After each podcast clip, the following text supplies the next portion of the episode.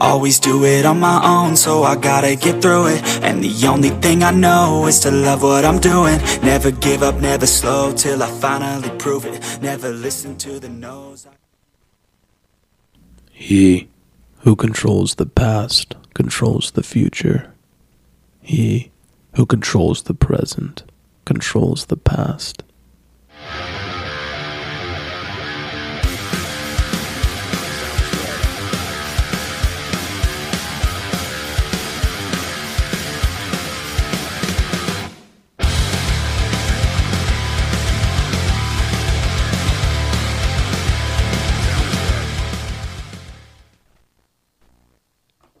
All right. Hello, everybody, and thank you for tuning in to Nobody's News. I'm your host, Alex Oakes. I'm here solo today, no guests. Uh, my brother is working, uh, Zach, who is also my co host, um, but we have a great show for you. Now, right off the bat, you may be wondering why I'm wearing this headband, which I admit does not look that great on me. I look a bit like a, a hippie, a patriotic hippie, though.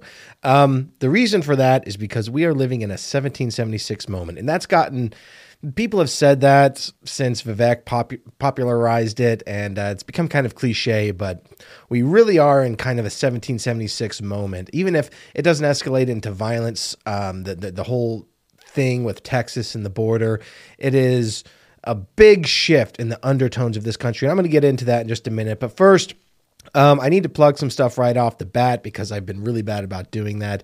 Uh, first and foremost, our book, uh, The Sane Citizens Political Handbook. Um, it is out now for pre order on Amazon. Uh, the ebook is available on Amazon. Um, the audiobook will be up shortly, but uh, Amazon doesn't allow you to put the print book for pre order until the actual release date, which is March 1st. Um, but Barnes and Noble does have the print version of the book. So if you're interested, I'm leaving it up here so that you can read the read the back. Um, if you are interested in supporting us and just learning some about politics and uh, kind of getting an idea of some of the most divisive issues in politics and what a sane position is on those that doesn't care about the the Republican Democrat position, just the Constitution and sanity and logic and reason and science and all those good things. What is a sane thing to believe about, say, abortion, say, immigration, for instance? Um, so. Yeah, you can wait till March 1st if you want to order off Amazon and get the print copy. Um, and you know the audiobook and all of that but the, the ebook is available right now on amazon and um, the print version is available on barnes & noble for pre-order. So we appreciate any support you give us there. Uh, second thing i need to plug if you are active on x formerly known as twitter uh, go ahead and give our uh, well it's really mine. Zach's not active on uh, twitter but go ahead and give my my page a follow. I just started getting active on it about two weeks ago, and I went from four four subscribe or four followers to 83 followers, which is not a lot, um, but with your guys' help, it can grow. Um, and the reason that that's important is because a we put the the whole shows up there, and it's a great way to to get the word out about our kind of political ethos and individual liberty, but also as far as getting big guests, getting attention, kind of like the the networking side of this whole podcasting thing and books and all of that, Twitter is basically the best chance of getting the attention of big name people. So the the bigger I can get on Twitter, the more legitimacy I will have to reach out to uh, people like Drinking Bros podcast, people like you know Gav McInnes, like uh, Destiny, you know all, all these big people. And I know we're a ways away from that even being a possibility, but I've noticed that it is a lot easier to get people to respond and to notice your stuff, to like your stuff, to pay attention to you on Twitter. So I really want to focus this year on on growing my Twitter. Um, as much as I I hate social media, um, I'd rather just sit and talk and do long form content. It is a very good good way to kind of raise awareness about what we're trying to do here. So uh, go ahead and give us a give us a follow there if you do have Twitter, and uh, also while you're at it, um, if you listen to podcasts on Spotify, iTunes, Stitcher, any of these places, uh, this podcast right here is available at all of those places. And on Spotify, you can even watch the video. So, um, considering that we've been we've been banned from YouTube in the past, we've been res- had our contact restricted. Um, pretty sure we still have a shadow ban from some of our January 6th stuff because um, we saw we had a very big spike uh, and and our content growing rapidly, and then all of a sudden it just stopped immediately after that January 6th video got restricted that we did uh, last year. Um, yeah, so so if you want to help us, we're, we're going to get on Rumble soon. Um, there's a little issue with Rumble, but we're we're working on getting on Rumble. But just to help us have something other than just YouTube. Right now, YouTube is our main our main platform. It's where all of our, our viewers are, it's where all of our subscribers are. But we don't want to be solely reliant on YouTube, especially because as we grow on YouTube, people are going to start paying more attention and we say a lot of stuff already that would would get us in big trouble but we're small enough we kind of fly under the radar. So uh, you know if you, if you care about us it takes two seconds. Just go follow us wherever you listen to podcasts you know our social media stuff like that. Try and help us out but um, now that the plugs are out of the way, uh, let's go ahead and get into some news here. So the border is continuing to heat up, and here are some updates. Um, so the Biden administration has given Texas the Texas National Guard until tomorrow to let them in, but wheelchair, which is what we here at Nobody's News call uh, Governor Newsom or not Newsom, uh, Governor Abbott. Uh, he is not having it. So um, this was today. He posted this, and I wanted to play it for you. What he had to say about Texas is doing is just very simple, and, and and that is because the Biden administration has really truly abdicated its responsibility to secure the border and enforce the laws. Texas very simply is securing the border. And so we put up the razor wire that you were talking about, Bill, and uh, we put up all these barricades that actually have denied illegal entry. Uh, and as you pointed out also in that screen, that there are criminals coming across our border. Texas has a right as a state to stop criminals from coming into our state, to make arrests of those criminals. Uh, and we have National Guard as well as Texas Department of Public Safety officers who are there to make those arrests and to deny illegal entry. Mm. And Joe Biden actually does have an option here. Joe Biden's option is to enforce the laws of the United States and stop this illegal entry. What Texas is doing is, is absolutely correct about that. Uh, if you look at the law, he absolutely has the right to protect his state from invasion, from illegal entry. Um, but that was today. Let's look at what he said yesterday. He put something in writing, um, and let's see. He said, This is my statement on Texas's constitutional right to self defense. And it's only one page, so I'm going to go ahead and read it uh, for the listeners. So, Governor Greg Abbott, January 24th, 2024. The federal government has broken the compact between the United States and the states. The executive branch of the United States has a constitutional duty to enforce federal laws protecting states, including immigration laws on the books right now. President Biden has refused to enforce those laws and has even violated them. The result is that he has smashed records for illegal immigration.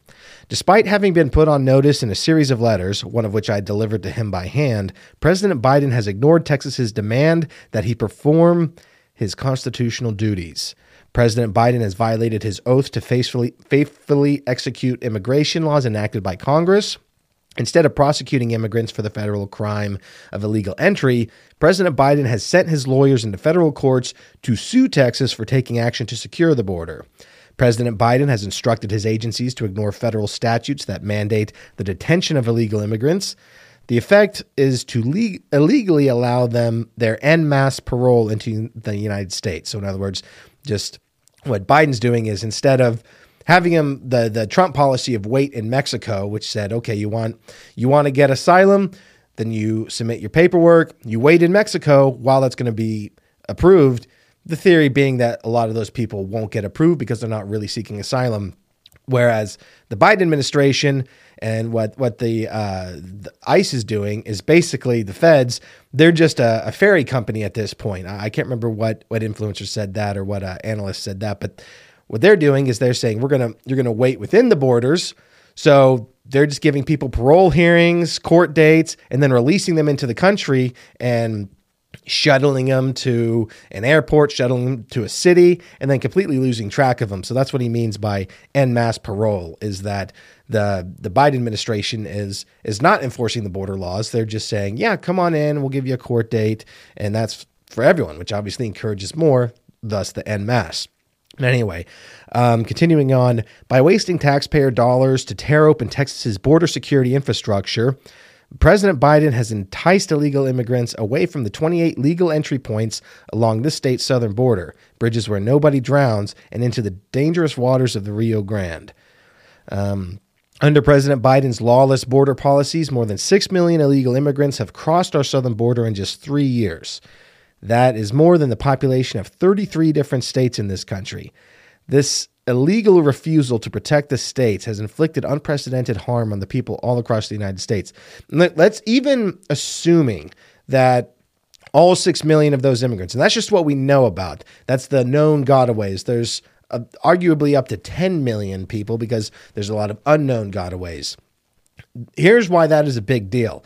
More than an entire state's worth of people are coming in, and this isn't like back in the day where they came in, they worked hard, that was that it was paid under the table, but whatever. These people are getting free health care, especially the, the cities they're going to. They're getting free health care. They're getting food stamps. They're getting uh, they're getting to stay in schools. They're getting free lodging. They're getting put up, as we saw in New York and Chicago, in five star hotels. They are these people are getting federal aid from the government and state aid, which obviously gets transferred over to the taxpayers, and that's an entire state's worth of people going to a few concentrated areas um, but on top of that, if you just look at the the legality of okay, is this politically motivated? Like they know that what's going to happen, the, the Biden administration, is that a lot of these people, because they're getting they're getting aid, they're going on welfare programs, they're going to be lifelong Democrat voters at some point. Either they're going to get amnesty and they're going to be naturalized, or they're going to marry someone who's a citizen. In some way, that probably those people are at some point going to be allowed to vote. Even if, if it's in a place like Arizona, they don't even need an ID, they can vote already. So when you have an entire state's, more than a state's worth of people coming into the country, they know that all of those are going to be, most of those are going to be Democrat votes. So that's just, that's obviously corrupt, but that's politically motivated. So that on its face should be should be looked at. Forget the the morality of immigrants and we want to help people from other countries, or we can't sustain this economically. Just the fact that this is a political play should be taken into account. People should have a problem with it, and it should be illegal.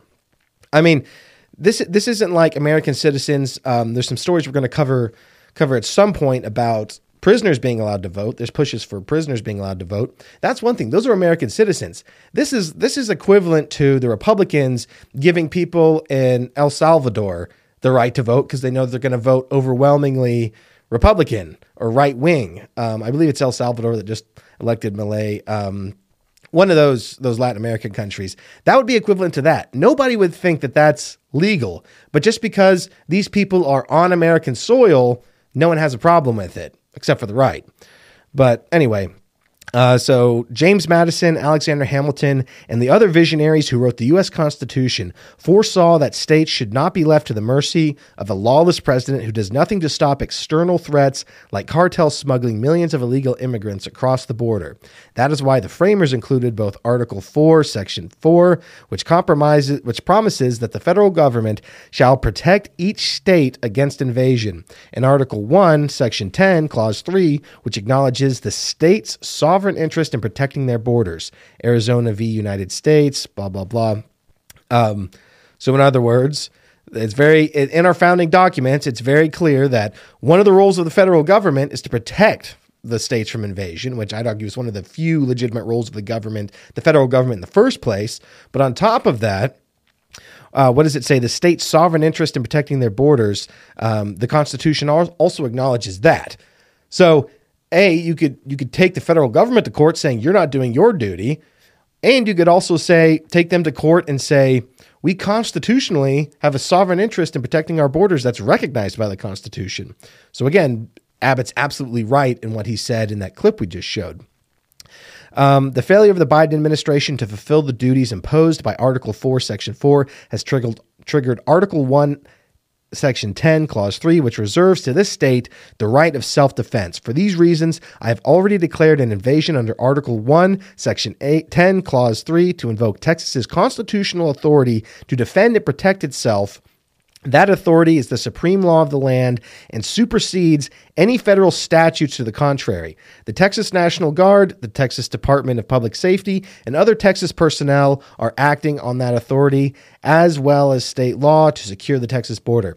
Now, here's something that's important that, that word, supreme law of the land. That that harkens to the supremacy clause. For those who don't know, and this is in the in the book actually when I, I discuss immigration the Supremacy Clause states that um, the federal government, its laws shall, shall supersede any state law so long as the federal law is constitutional. However, what that means inversely is that if that law is not constitutional, then it's null and void. So, in other words, the by the um, this border policy by the Biden administration is failing to do its constitutional duty of protecting the state from invasion, and he's declared an invasion, and it's very clearly an invasion. Like we said in a couple episodes ago, maybe not a violent invasion, though you can make the case that it is. It's certainly an invasion of sorts. Well, now the government is not upholding its constitutional duties with its policy. Thereby, its policies can be superseded by state authority because the, the federal government's laws are not constitutional. Um, so that's the way that works. Um, and another thing I thought about this is he's bringing up, a, or he kind of hinted at it, the the federal government doing things it shouldn't be doing. This is human trafficking, by the way. The cartels smuggle these people over. It's something like eight and ten women are raped who come across the border illegally. They do rape kits on them, and typically it's I don't I don't remember the percentages, but it's an overwhelming majority of them have more than one one strand of DNA inside of them, semen. So, in other words, most of the women coming across the border, including young women, underage women, children, have been raped multiple times in, in that process. And this is all being done by the cartels, who also are using these people as mules. So, by, by bringing these people in and the feds just basically being a ferry service and moving them around, they're not even border patrol. They're they're humans. They're a human smuggling operation. Quite literally, by definition, a human smuggling operation. I mean that that's beyond just they're not protecting the border. They are actively smuggling human beings. They're just the the cartel gets them to the border, and then our our own uh, a border patrol does the rest, and then takes them wherever they're going to take them releases them into the country. So we're literally aiding the cartel's human smuggling operation, which they make tons of money off of, by the way. And why that, of course, incentivizes more. So we're actually encouraging more human smuggling. It is we are part of a human smuggling ring, or the the um, uh, border patrol is. Um, but anyway, um, so let's see. Um, what did I put here? Uh, so uh, Abbott has already put down the, uh, or he's put in, what, what was it here? Um, yeah, so now Abbott has sent in the National Guard to the border. Um, that's an escalation in and of itself. And uh, we've seen the armed National Guard go in and uh, there's a standoff with the feds, obviously. Uh, the feds want into the area.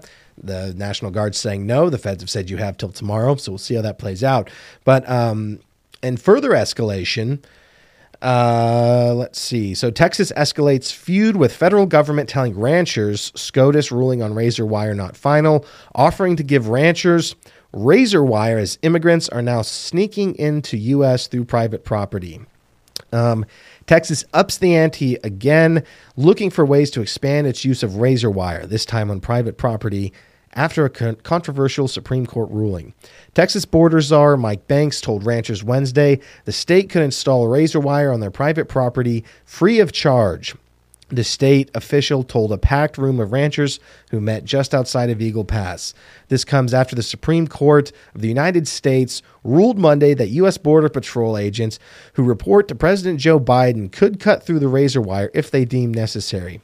So, in other words, Now he's saying not only is the National Guard going to step in, but now I'm basically deputizing militias of citizens. That's basically what he's doing is deputizing them to now you guys can stand against the feds. Now you guys can also help us protect our border.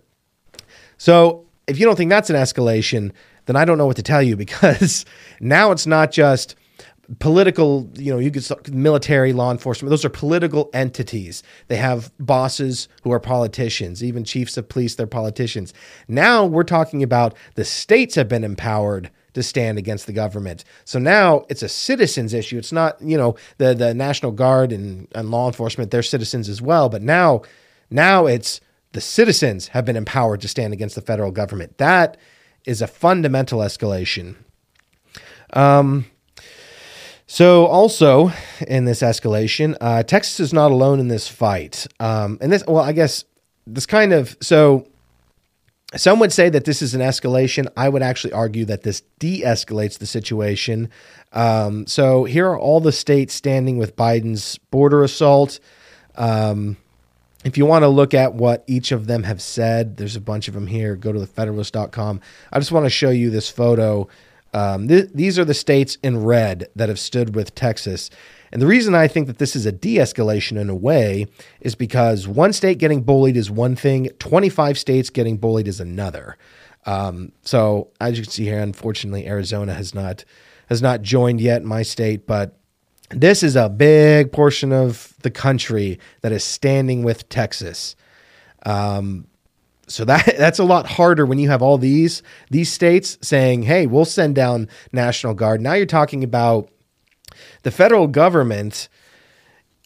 They're not just talking about oh, having a Waco situation in Texas with a couple of a couple of uh, you know National Guard guard members or something, a, a small shootout. Now, and this is why I say it's a 1776 moment. Now the ball is in the federal government's court. 25 states have said no. We're not going along with this. We're not going to allow you to be unconstitutional. And that's we just talked about it. This Biden's immigration policy is unconstitutional on its face. He is failing to do, uphold his constitutional duty to the states. So now you have the National Guard of Texas. Now you have 25 other states and their National Guards. Then on top of that, you have the Texas citizenry has been empowered by the state. If the federal government does not back down, we are looking at A, probably some serious conflict or even even if it's not violent conflict you're looking at talks of succession this is a very big deal. This is the type of deal that fract- that can fracture a country. But more than that, and this is what I hope happens, and this is why I say it's a 1776 moment. That would be a 1776 moment if we rose up violently, the all these states. Now I hope that that doesn't happen. I don't want I do not want a civil war. I've spoken out against it at ad nauseum on this show, despite apparently everyone on the right loves civil war because they've never been to war and they're ignorant on the subject. It infuriates me to no end. But that there does come a point in time, and I talked to my brother about this in one of the previous episodes. I believe the the last Alamo. There, there are certain times when there a line in the sand needs to be drawn. Just because I hate war and I want to avoid it at all cost does not mean that at some point at certain times, the tree of liberty doesn't need to be watered with the blood of patriots and tyrants. And this is one of those situations where if the federal government doesn't back down, that needs to be done. Unfortunately, as terrible as that is, unfortunately, the cost of freedom is often blood.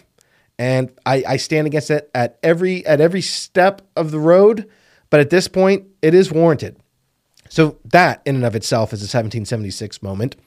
Um, but what I hope happens, and this is also a 1776 moment, people shouldn't be discouraged. All these war hawks on the right that have this skewed view of what a civil war would look like. It'd be terrible. Um, if the federal government backs down, that is a, a recognition of we the people's power and of the state's power over the federal government. If they back down, it's like I told Zach the other day, one of these, either Texas or now the 25 states involved with them, or the federal government, government will walk away from this looking impotent. So, what happens if the federal government, government backs down? That is a very clear line in the sand of federal government, you can go up to here and then your power stops. And that we could apply that same logic to anything. This is a fundamental change in the political landscape. If the federal government backs down without a shot fired, that is still a revolutionary moment in that the, the line has been drawn in the sand and the federal government backed down. We peacefully stop this. Now, tomorrow that could all change and we could be in a civil war immediately. But I'm hoping that doesn't happen. And if it doesn't happen, people will be like, okay, it just de escalated, nothing happened. No. If the federal government backs down, that is a significant and very powerful thing that happened and a very big change. And I, I, man, I would love to see that so much. Just doing exactly exactly the right thing, standing up, drawing the line in the sand, and then the federal government backs down. What? How wonderful would that be for individual liberty, for we the people? Um, and without violence, that that would just be great. But either way, even if if it does come to violence, something has to be done. We cannot the line, especially now that 20, that the stakes have been raised. Now that twenty five states are involved, these um, many of which border Texas yeah, the, there's no way now. It's not just Texas that looks impotent if they back down. Now it's 25 states. Now it's half the country looks impotent.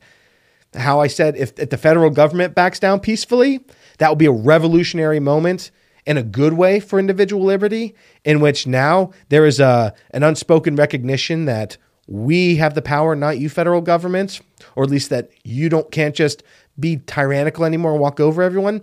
The inverse is true as well. If these states back down, that's nail in the coffin, my friends.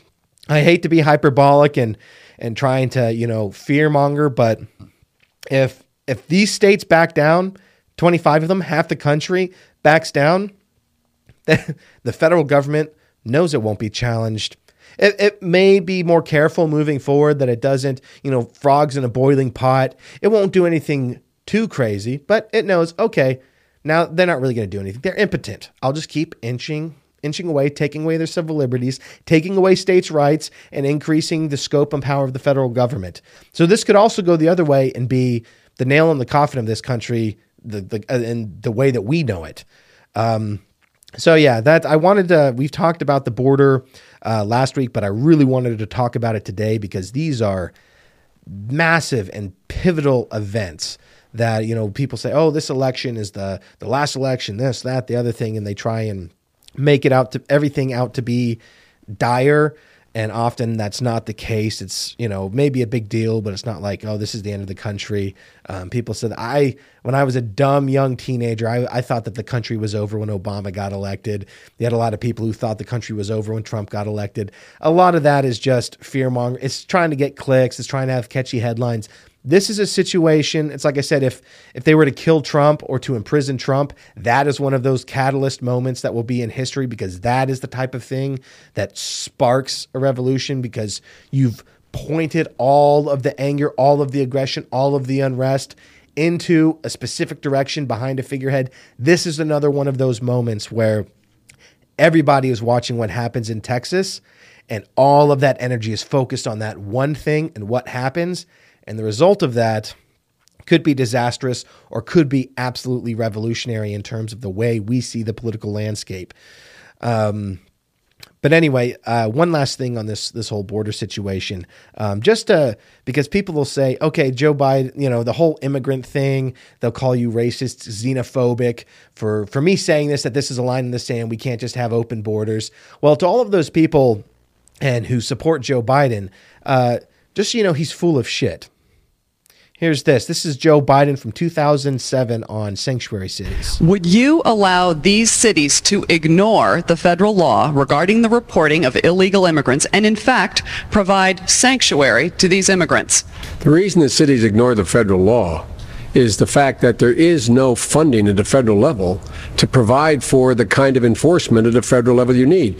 Pick up the New York Times today. There's a city not far across the river from my state that imposed similar sanctions. And what they found out is, as a consequence of that, their city went in the dumps, in, in, in the dumpster. Stores started closing. Everything started to happen. And they changed the policy. Part of the problem is you have to have a federal government that can enforce laws. This administration has been fundamentally derelict derelict in not funding any of the requirements that are needed even to enforce the existing So, law. Senator Biden, yes or no, would you allow the cities to ignore the federal law? No. You- Okay. Uh, Would you allow these cities Now, to what's ignore? interest- what's interesting about that is, and people will say, "Oh, well, um, he was speaking against uh, sanctuary cities. There, that's what he was saying. That uh, would you allow cities to basically?" She was asking him in lay terms, "Are you allowing? Would you allow cities to be sanctuary cities?" And he said, "No."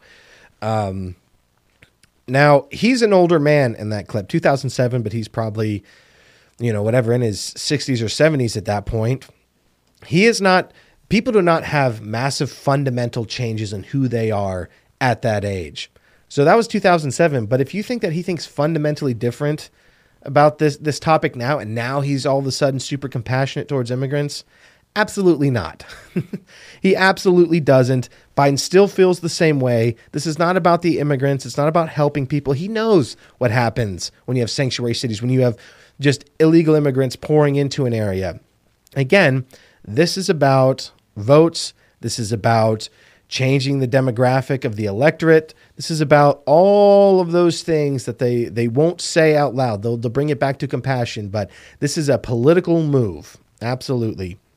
And uh, another another criticism people will say is, well, he was saying that you have to have funding to have these things. Well, right now Joe Biden's not arguing for funding. Jo- He's not arguing for for new programs to fund immigrants, mainly because he knows that that would be laughed at. He'd be laughed out of Congress because we're already broke. We're over $34 trillion. We're giving billions of dollars to Ukraine, and many of the Democrats aren't even behind at this point. We don't have a secured border because we don't have money for it. He, now he's going to come out with, hey, everyone who's struggling with record high inflation and all of these things. On top of this, we're also now going to start funding sanctuary cities federally. No, he's not going to do that. Absolutely, he's not. This, he's uh, Eric Adams of New York has already been trying to get him to do that, and he won't. So, yeah. So the so the argument that he was talking about, uh, you know, more funding that that is not the issue. Um, he doesn't care about funding. He's that's not the case he's making. Um, but anyway, uh, enough about the border. Um, we're going to get into some more stuff that uh, you should be angry about. I don't know too much about this. I, I added it right before the show because I saw the headline. Uh, so, Democrats' January 6th committee accused of deleting over 100 files before GOP took control of the House. Uh, this is from the Washington Times. So, the now defunct House Select Committee on January 6 destroyed more than 100 encrypted files from its 2021 investigation before Republicans took over the chamber, House investigators say. Uh, Representative Barry Loudermilk, the Georgia Republican and leading House Administration Committee's oversight investigation, said his computer forensic investigators discovered 117 files deleted by the January 6 committee. He is demanding former leaders of the January 6 committee to hand over passwords to the encrypted files. It's the latest twist in a months long back and forth struggle between GOP investigators and the defunct Democrat run committees. Former chairman represent, Representative Benny Thompson of Mississippi about the whereabouts of video recordings of witness depositions, transcripts, and other mis- missing records. Um, so let me tell you why this is important. Um, supposedly, Trump said that what was on these files exonerated him. I'm not sure. But we, we had John Kinsman on yesterday, former political prisoner, um, who really was a big precedent setting case for a lot of this January 6th stuff. Whatever you think about January 6th, I personally think that the people who went to the Capitol were retards. I think they were retards because I think they really thought that they were revolutionaries. You had like the, the QAnon shaman. I think a lot of those people were bored, lonely, low IQ people. Either way, with that said, there is no question that they have absolutely been railroaded, a, a bastardization of justice. Um, like En- Enrico Ta- Tarrio getting 27 years wasn't even there. Uh, Joe Biggs getting like 20 some odd years when he's not on camera doing anything violent to anyone. It's it has been absolutely ridiculous. And now they're saying, oh, they're going to come after even more people, or uh, our air marshals are just following people around from January 6th. Two things can be true at once. Those people can be idiots.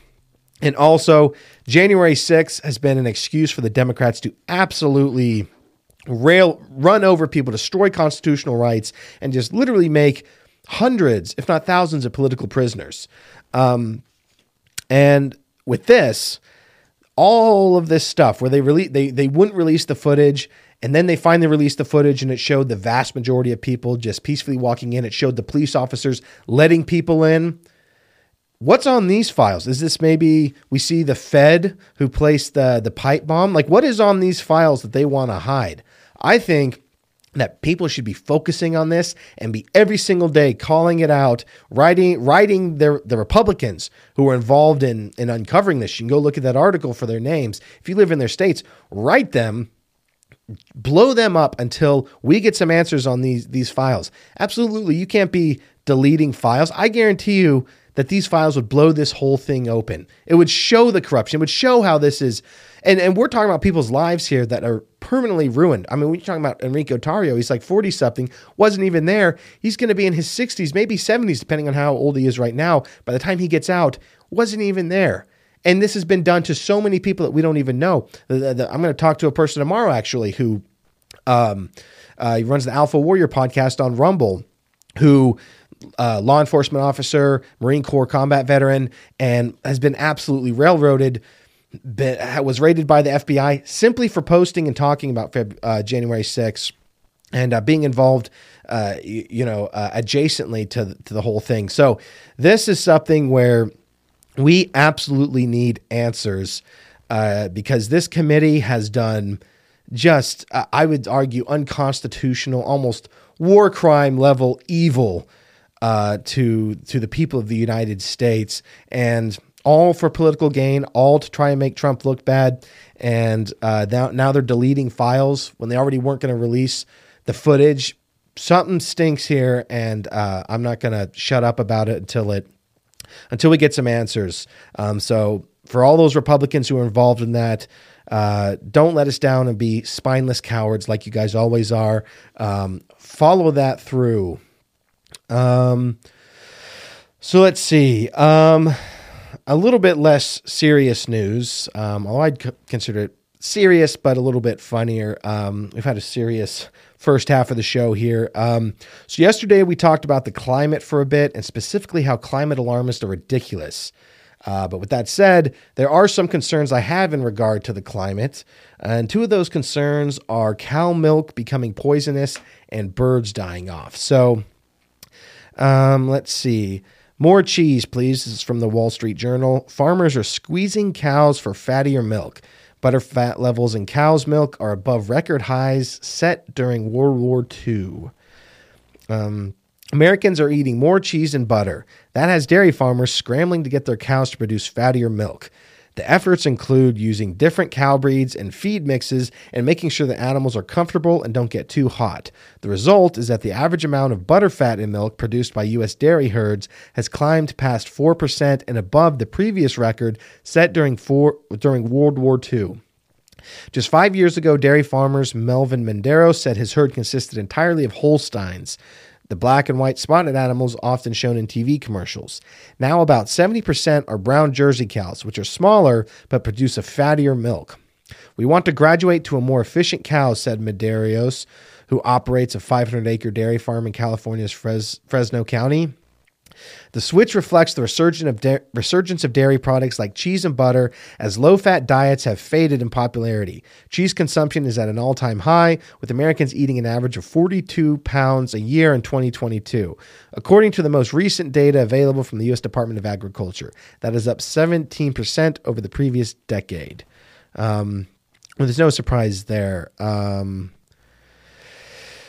so, the reason I brought this up is because okay we we there was a big a big fear mongering campaign back in the day on fat. When it turns out trans fat were the problems and actually like if you eat a steak it's a lot healthier than eating like you know processed turkey sausage whatever. Um, so i'm not a doctor. I'm not here to argue about whether fattier milk is inherently bad because i'm sure there's some people who will say that it's better and that you know natural fat is good depending on your diet what I will say is for this is not happening to make milk healthier. And I'm assuming it makes milk less healthy. From what I know about milk fat, And the reason is for profits. It is to get more efficient cows because Americans are eating more. And this speaks to a broader problem in our food industry. Um, I hate to be one of those hippy dippy people, um, but you go to other countries, even third world countries, and their food is so much better than here. Their their population is so much healthier, and I know there's an aspect of that that comes down to personal responsibility. We have so much availability here, we overeat, but you have people who eat the same amount who go overseas and they lose weight. Ask anyone who's been on a, a, vacation to Italy or Germany or one of these places. They don't they don't diet, they're on vacation. They eat probably more than they would here. But it's better food. It's real food. It's not everything's not genetically modified. Everything's not full of pesticides. Everything's not genetically engineered to taste better and to get you addicted. Everything's not pumped full of high fructose corn syrup. So this speaks to a bigger problem of uh, and you think about everything that has dairy products in it and now our farmers are trying to make fattier unhealthy milk so all of our dairy products are going to be more unhealthy i i don't want the government to step in and, and stop any of this you know i'm against against the government trying to dictate people's personal lives but i really think that we need a referendum in this country on the food industry um, I, I really think like it comes down to what products you will buy, and we can't speak with our dollar. And I know that right now, certain things are way more expensive. Like you get organic vegetables are way more expensive. Uh, raw milk is more expensive. Uh, you know, good quality stuff is more expensive. But that's not solely because it's harder to grow, harder to produce. It's also because there's not as much demand. As you know, demand increases, supply must increase et cetera, et cetera, et cetera. The more supply you have, cheaper prices, um, basic economics.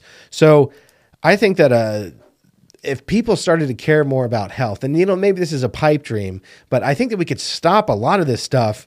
But because because there's really this is one of the problems with especially crony capitalism we have now, but capitalism in general.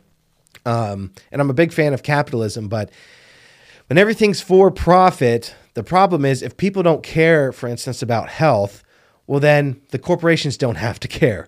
So they can just manage profit. Whereas if we do care about, you know, health and actual nutrition, well, then you'll still have that that capitalist competition because they want the customers, they want the the um, revenue that comes in, but they will make their products stuff that we will buy. So if we collectively actually cared about our health, well, then it would still be for profit, but instead they would start making healthy shit, actual healthy stuff, not not fake. Okay, it's organic, but it's not really organic, or not. Oh, the, the there's been so many health myths. The food pyramid. It's like, look, healthy, healthy bread. No bread's healthy.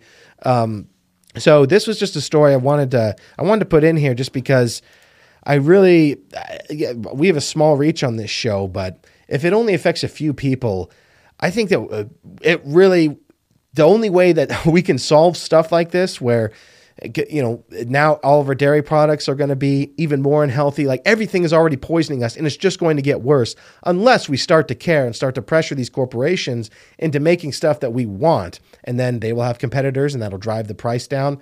But until the consumers needs change the corporations needs won't change. So um, for you in your own personal life, I've started doing this as well.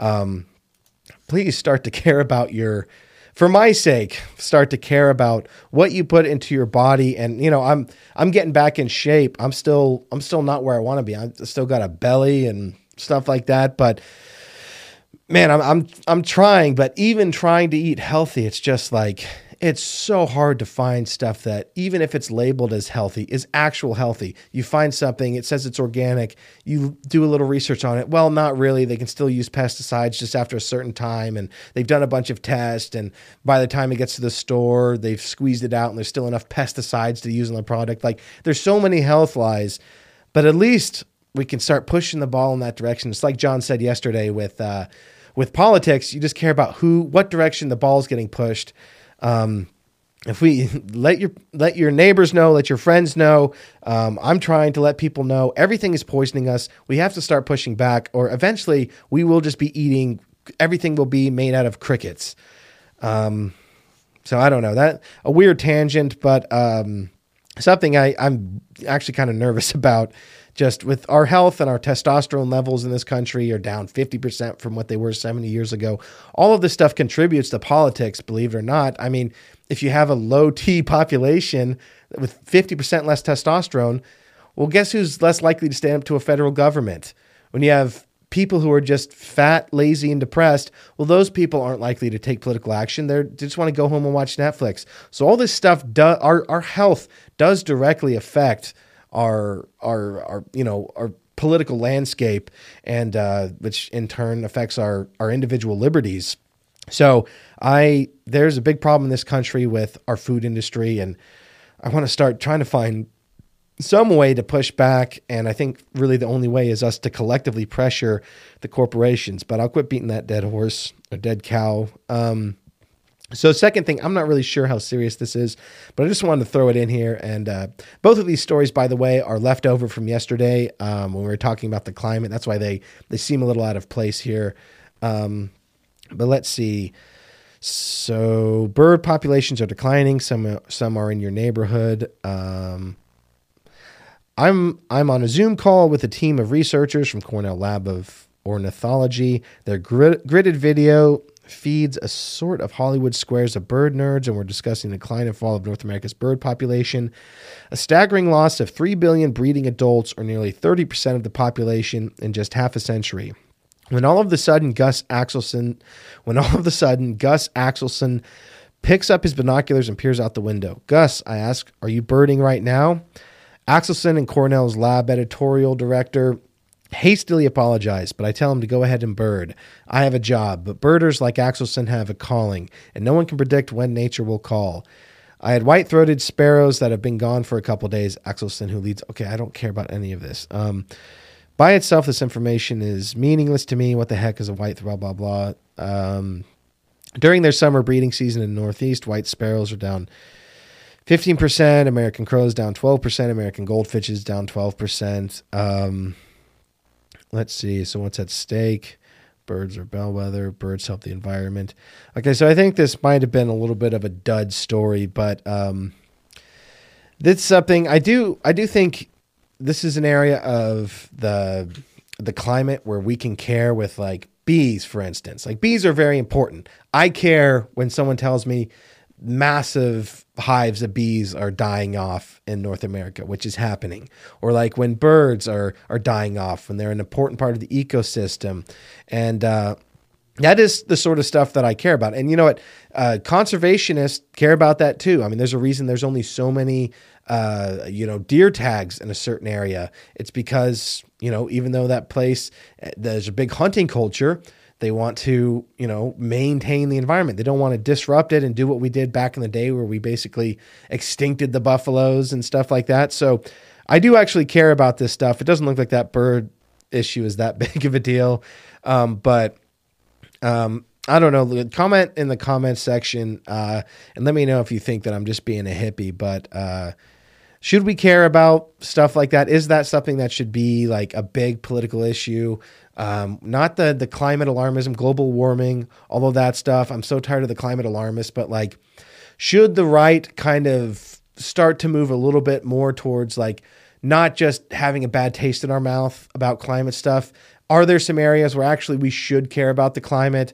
Um, I'm inclined to say yes, but maybe you'll disagree. But um, either way, we'll move on. Um, so, a general theme of this show is that the elites always get away with it. Um, well, good news there may be some justice for one of these elites soon. So, Alex Baldwin indicated or indicted by grand jury in Rust shooting.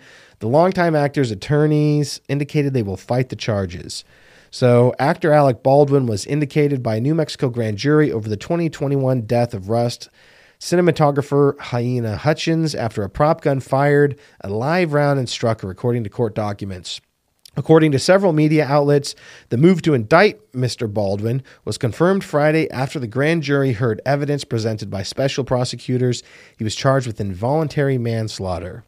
Uh, specifically, he was charged with involuntary manslaughter, neg- negligent use of a firearm, or in the alternative, involuntary manslaughter. Without due caution or circumspection. Reported ABC News both are four degree felonies. His lawyer suggested to several news outlets Friday that they would fight the charge. Uh, we look forward to our day in court, Baldwin lawyers Alex Spiro and Luke Nikas said in a statement. Um, so we don't know how this is going to go. I'm not. I'm not particularly hopeful that he gets justice, but look, even there's. I'm hearing conspiracy theories that he he killed her on purpose. They were having arguments. We know he's a hothead, but I, you know, I don't know. It's it's pretty hard to imagine him being that dumb to where he would think he would get away with that. Like like that if that was his plan it, I don't know. It seems a bit far fetched to me. But what I will say, they found live rounds on his belt. They were shooting cans and stuff with that same gun on set, which in Hollywood's a major no no. He was arguing with the lady, so probably wasn't just pointing at the camera, was probably pointing at her there should be some sort of responsibility here. You can't you can't have live rounds on your belt, be shooting the gun when you're not filming, and then have no responsibility when the lady gets shot just because she's behind the camera. She got shot dead center in her chest, and yeah, I went through the, the camera, but like he was obviously aiming at her, probably because he's mad at her and he's doing it, you know, filming the scene and was just in his head aiming at her because he knows, you know, no bullets in the gun or whatever, uh, blanks. But either way, he should be responsible for something, if nothing else, involuntary manslaughter. Like he should be in jail for at least a small period of time, if nothing else. And the fact that he completely gets away with it, and then was even worse, the the wife or the husband of the lady that was shot was seen walking around with him immediately after and was like speaking in his defense and was like being buddies with him. Like this is so indicative of the elites always getting away with everything. We'll talk about a story soon about the um, a guy Navarro something just got got in trouble for contempt of Congress for not providing documents. While at the same time, Hunter Biden, oh, we're, going to come after Hunter Biden. We're going to set him down and grill him, and then oh, he's going to cooperate, so we're gonna gonna give him a you know a, a leniency. Um, the elites just never seem to get away with anything, and uh, or they they seem to always get away with everything. Um, so I just want to bring this up because uh, it's something worth monitoring. Um, there's no no new news on that right now, but it will be going to trial again, um, and hopefully, hopefully something happens. Hopefully, there's a smidgen of justice for the elites. Um, but again, we'll see. Um, so there's another story I have here about um, basically parents going getting charged for manslaughter with there because their son committed a mass shooting. We're gonna skip that though, and uh, we also have. Uh, you know, we'll, we'll do this final story here though, um, and then we'll get to our final video. So, let's see here. Um, all right. One city and three retailers tried to clo- tried to fight shoplifting. The stores closed anyway. Uh, Portland, Oregon officials and retail executives spent months debating how to tamp down thefts and address quality of life issues. Now we we all knew know you know what's been happening basically since the lockdown, since the BLM riots, since all that stuff, and now just massive waves of of young teens, young black people smash and grabbing. And I'm I'm not racist. I don't want to pick on black people, but this these are in urban areas and they've said all these DE, DEI and diversity things, they're not going to prosecute black people. So, you know, when you incentivize crime, it's not all black people, but there are a small group of them who they're like, hey, we can do whatever we want. Smashing up everything, taking taking stuff off the shelves. Um, you have all these stores having to close down, and uh, now the reason that they're they're saying that their stores are closing are because they couldn't get help from the police. So um, let's see. All companies complained about crime in the Portland privately bef- in the in Portland privately before announcing plans to close stores in the city in 2022. The closures followed months and in some cases years of negotiations between company officials and the city o- over getting additional police patrols near their locations, improving response times, and removing homelessness encampments, according to emails reviewed by the Wall Street Journal. Ultimately, the company said that the city didn't provide enough support and they decided to shutter those locations, emails show. Um, So the reason that this is so annoying is these people are such hypocrites. These corporations, they sit there. All of them post the ACAB stuff. All cops are bastards. All of them post black squares. All of them worship George Floyd. All these big stores are just as woke as you can get behind all of this stuff, and especially the anti-police stuff and you know police brutality, all this stuff. But then behind the scenes, what are they doing? They're asking for more police. They're asking for more patrols because their stores are getting absolutely ran through. And their merchandise, uh, like Nike, for instance, is getting taken off the shelves in droves. So screw these people, screw these corporations. I'm glad that they're shutting down. I hope they all go out of business. And if I was the cops, I'd be I would be right on board with this saying, "No, we're not going to protect your stores. Your company policy, you're posting all this stuff about George Floyd and police brutality, all this woke crap on your website and on your social media. No, we're not going to you hate us, we're not going to go protect you." Now I know that's kind of cops should protect people even if they don't want to be, you know, if, even if they don't like them. Yeah, I get that argument, but when it comes to these stores, eh, I don't care. Fuck them. Um, but what's also annoying about this is uh, you'll notice that there's no. This story is out in the Wall Street Journal, which is by no means a, a right wing story. It's a very big publication. You'll notice the lack of outcry from the Democrats towards these these uh, corporations, particularly Antifa and some of these people um, who were perpetrating the the BLM riots. And uh, my question is, what changed? These people are lying they pretended to be woke to get your support. In the background, they were going against everything that you were standing for, the police brutality stuff that really all the riots, it all stemmed from George Floyd and these different shootings. It's like Ferguson. So really the, the core issue, there was other stuff involved, but the core catalyst of all of it, all of these riots, all of these stores getting smashed up, all of this lawlessness, all of these you know, cutting police departments, which then gives the ability for criminals to do these massive smash and grabs. It was all about police brutality and the anti-police sentiment. We got to cut the police. Got to do this. Got to do that. Um, so they were they wanted more police. They wanted more police patrols. So what they wanted was antithetical to the entire movement, the entire woke movement over the last few years that all of you guys were pushing and that all the corporations publicly were supporting. So where's the outrage on all these corporations for being hypocrites, for not really being woke? There is none because it doesn't matter. They said the right thing. It doesn't matter what they really do. We'll forget about it because they bowed the knee and they said the right thing. It doesn't matter what they actually do. It doesn't matter what they actually think because let's be honest, all these protesters protesting police brutality, they don't really care anyway. The first thing that they'll do is they'll call the cops if someone's trying to break into their house. The first thing they do in a Democrat area when when the riots come into their area is they go and buy guns because they're terrified. That no one, none of these people, the corporations don't stand behind this. All of these Democrat act, activists don't stand behind it. It's hypocrisy and it's disgusting. Fucking cowards. But anyway, I guess it's it's not popular on either side to call out your own people, but you think that these people who have spent the last three years smashing and burning the country for police brutality would give a shit that the corporations it was all a big farce. It was all a lie. But I guess not. Um, anyway, that's going to take us to our final video here.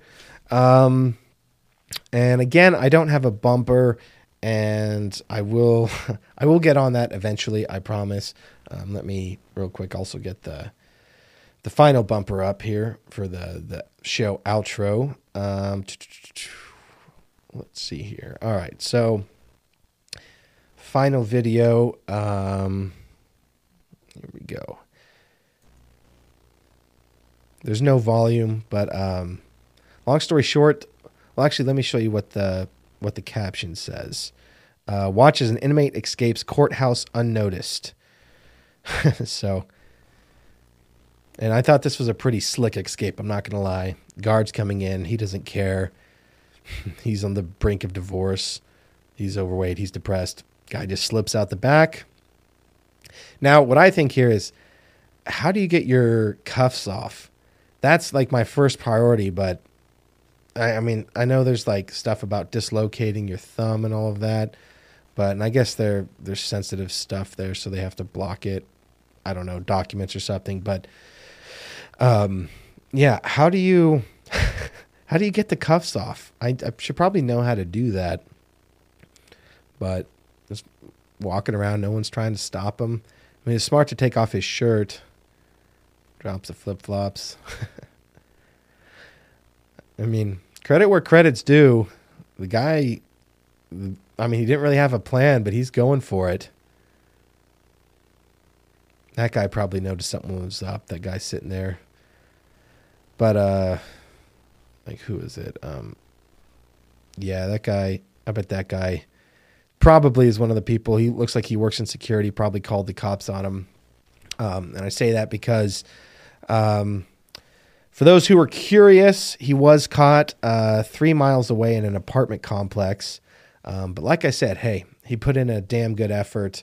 Um, so, hey, just uh, just a word to the wise: if you see someone running with cuffs, it's probably a prisoner. And also, um, don't trust the. Uh, well, I don't want to say don't trust the what are those bailiffs, the people who are uh, watching those people, but it's kind of like we saw that one that one guy that jumped at the judge and like smashed her jaw or whatever.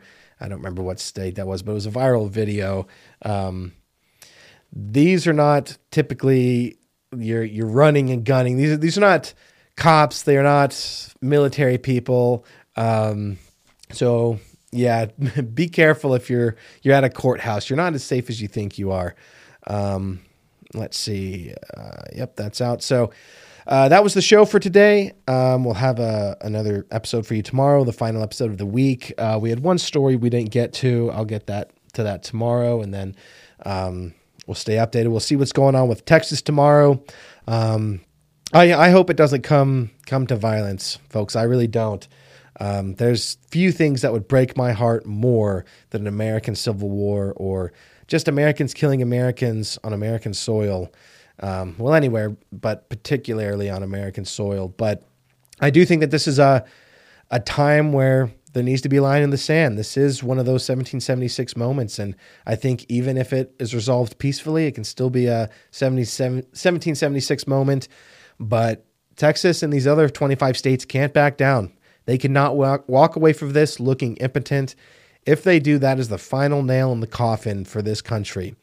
The tyrants will have officially had a recognition, a, a silent recognition from half the country, the half that opposes them, that that they're not really they're all bark. They're no bite.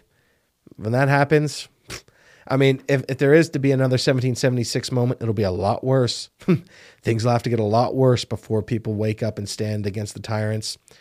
And man, I, I do not want to see what that world looks like because maybe by the time things are worse, we don't have guns anymore. Maybe we don't have the ability to stand up. So I hope that Texas stands up with the 25 states, and I hope the federal government backs down. And we see, instead of that, what I just described, we see uh, a cultural recognition of the states, like, you know, the individual states and we the people's power over the nation state and the federal government. But um, we'll just have to wait and see see what happens. But in the meantime, keep a book on your nightstand, read it before you go to bed. That way you're smarter tomorrow than you were today. We got to.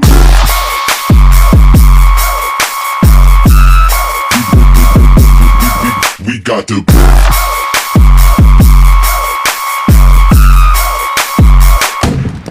We got to